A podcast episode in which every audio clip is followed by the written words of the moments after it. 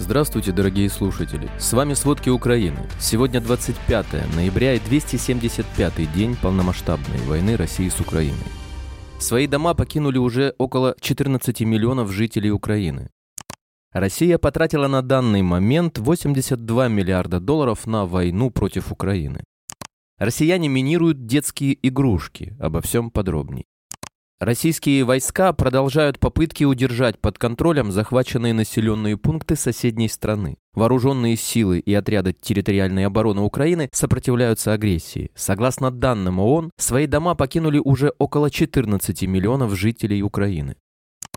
Российские войска ночью и утром обстреляли ракетами пригород Запорожья. Жертв нет, но повреждена больница и разрушена СТО. Об этом сообщил глава областной военной администрации Александр Старух. В результате обстрела Киевской области 23 ноября уже погибли 7 человек. Об этом сообщил глава Киевской областной военной администрации Александр Кулеба в Телеграм. По его словам, седьмой человек погиб в реанимации. Также он отметил, что около 100 бригад энергетиков работают круглосуточно, чтобы вернуть электроснабжение в дома людей. В настоящее время без света остается 70% жителей Киевщины.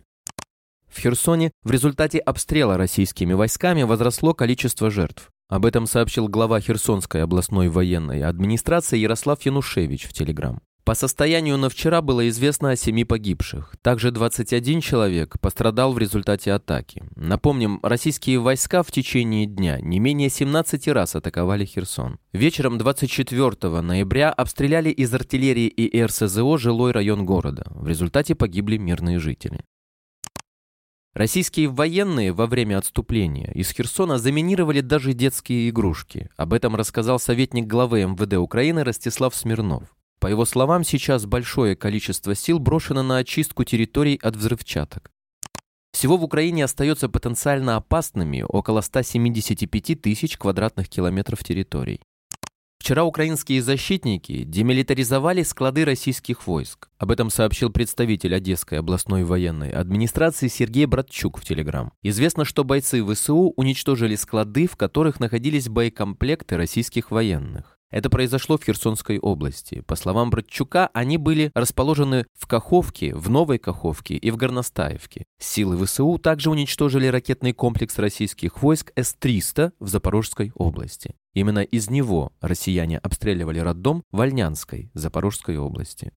Украина должна вернуть все оккупированные территории, иначе война будет заморожена и станет только вопросом времени, когда она возобновится. Об этом заявил президент Украины Владимир Зеленский. Некоторые западные партнеры обеспокоены, что любая попытка Украины вернуть аннексированный Крым может привести к опасной эскалации со стороны России, возможно, даже к применению ядерного оружия. Зеленский отметил также, что новая стратегия России по разрушению инфраструктуры Украины не ослабит решимости страны освободить все оккупированные земли. Президент обратился к западным партнерам с просьбой предоставить больше средств противовоздушной обороны для защиты критически важной инфраструктуры, а также поставить дизельное топливо для аварийных генераторов. Напомним, бывший командующий армией США в Европе генерал Бен Ходжес считает, что Украина может деоккупировать Крым на протяжении 2023 года.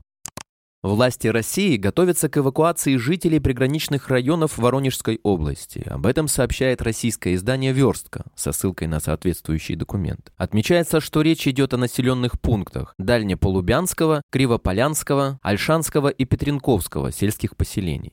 Власти планируют вывести жителей 15 сел и хуторов, расположенных в пределах 100 километров от границы с Украиной. В 100-километровую зону попадает почти вся южная часть российского региона, включая райцентры Росош и Павловск. Общее население, которое, вероятно, должны эвакуировать, составляет более 270 тысяч человек. Напомним, в России создают информационные условия для атаки под чужим флагом в Белгородской области с целью возобновить общественную поддержку войны в Украине.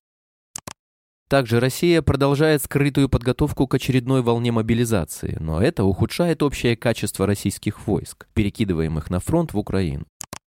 В течение 9 месяцев полномасштабной войны против Украины Россия потратила 82 миллиарда долларов. Об этом сообщает Forbes. В эту сумму входят непосредственные расходы, необходимые для поддержки военной агрессии. Однако эта сумма не включает в себя стабильные затраты на оборону или потери в экономике. Известно, что в 2021 году бюджетные доходы в России составили 340 миллиардов долларов. Нынешние расходы на войну равны примерно четверти годового бюджета страны-агрессора. Отмечается, что продолжение войны требует для России больше денег, ведь доходы от экспорта нефти и газа снизились снизились. Также Россия потеряла большую часть газового рынка ЕС после остановки поставок из-за Северного потока, а также санкции на российскую нефть, которые начнут действовать с декабря. Аналитики подчеркнули, что осенью стоимость расходов на войну выросла вдвое. По состоянию на сегодняшний день война требует от Кремля около 10 миллиардов долларов в месяц.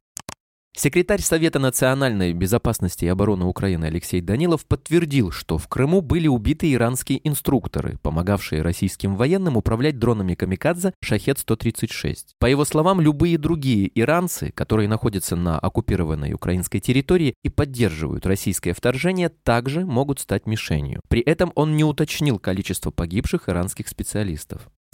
Киев обвиняет Москву в использовании иранских беспилотников «Шахет-136» при атаке на гражданские и энергетические объекты. Российская сторона официально опровергла эти обвинения. Однако в октябре представитель Общественного совета при Минобороны России проговорился об использовании иранского оружия во время прямого эфира на телеканале РБК. 5 ноября Иран признал, что поставлял России беспилотники. По словам министра иностранных дел Ирана Хасейна Абдалахияна, небольшое количество беспилотников было поставлено поставлена за несколько месяцев до начала российского вторжения. США, ЕС, Великобритания и Швейцария ввели санкции против иранского производителя беспилотников «Шахет» и компаний, которые помогают с поставками иранских беспилотных летательных аппаратов в Россию.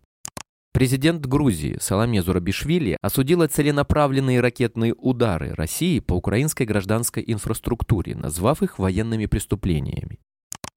Президент Молдовы Майя Санду, комментируя ракетные атаки 23 ноября, заявила, что Кишинев не может доверять режиму России, который убивает одних людей и оставляет других без света и тепла. Напомним, после ракетных ударов России по Украине, как и 15 ноября, без света осталась также часть Молдовы, однако отключения не были столь длительными, как для украинцев. Европарламент проголосовал за предоставление Киеву в 2023 году макрофинансовой помощи на общую сумму 18 миллиардов евро. План предусматривает использование бюджета ЕС в качестве гарантии для привлечения средств для Киева. Франция решила помочь украинцам выстоять в условиях ракетных атак России и надвигающейся зимы и отправляет в Украину партию французских мощных генераторов. Об этом сообщила министр иностранных дел Франции Катрин Колонна в Твиттер. Министр добавила, что удары России по объектам гражданской инфраструктуры Украины являются военными преступлениями. А вот в Германии дали понять, что полностью исключают передачу Украине ранее предложенных для Польши американских зенитно-ракетных комплексов «Патриот». Эти ЗРК якобы предназначены для использования только на территории стран НАТО. Об этом заявила министр обороны Германии Кристине Ламбергт, сообщает информационное агентство Reuters. Напомним, во время массовой атаки России на Украину 15 ноября в польском селе Пшеводов Люблинского воеводства неподалеку от границы с Украиной упала и взорвалась ракета. Польша расследует инцидент. На месте также допущены к работе эксперты из Украины. После падения ракеты в приграничном селе Польши Германия предложила помочь защитой воздушного пространства, в частности с системой ПВО «Патриот». В Польше считают, что Германия должна передать обещанные полякам батареи американских зенитно-ракетных комплексов противовоздушной обороны «Патриот» Украине. Это поможет защитить и Украину, и Польшу. Министр иностранных дел Великобритании Джеймс Клеверли 24 ноября направился с неанонсированным визитом в Киев, чтобы встретиться с руководством Украины и заверить его в поддержке на протяжении всего зимнего периода и в более долгосрочной перспективе. Он пообещал помощь Украине в размере 3 миллионов фунтов стерлингов для восстановления жизненно важной инфраструктуры и еще 5 миллионов на поставки зерна беднейшим странам, таким как Судан и Йемен. Клеверли отметил, что значительная часть выделяемой Лондоном помощи будет направлена на восстановление и инфраструктуры в недавно освобожденных районах Южной Украины, в том числе в Херсоне. Джеймс Клеверли прибыл в Украину всего через несколько дней после того, как эту страну посетил новый премьер-министр Великобритании Риши Сунак. Румынские депутаты и сенаторы 23 ноября на совместном заседании приняли декларацию, в которой голод 1932-1933 годов в Украине признается преступлением, совершенным против украинского народа и человечества. В документе парламент Румынии осуждает этот акт против украинского народа, который привел к миллионам жертв массовым нарушением основных правил и свобод граждан. Депутат Александр Мурару отмечает, что Румыния так присоединяется к демократическим странам мира, которые признают и торжественно берут на себя не только чествование памяти жертв голода, но и признание геноцидных, систематических, прямых, циничных, преступных действий Советского Союза и его руководителей с целью физического уничтожения украинской нации. Спасибо, это были все главные новости о войне России с Украиной к середине 25 ноября. Помните, правда существует, а мы стараемся сделать ее доступной. Если вам нравится то, что мы делаем, пожалуйста, поделитесь этим подкастом с друзьями в России. Также, если вы хотели бы помочь нам делать материалы еще более качественными, пожалуйста, оставляйте фидбэк. Это очень важно для нас и для распространения правдивой информации. До встречи.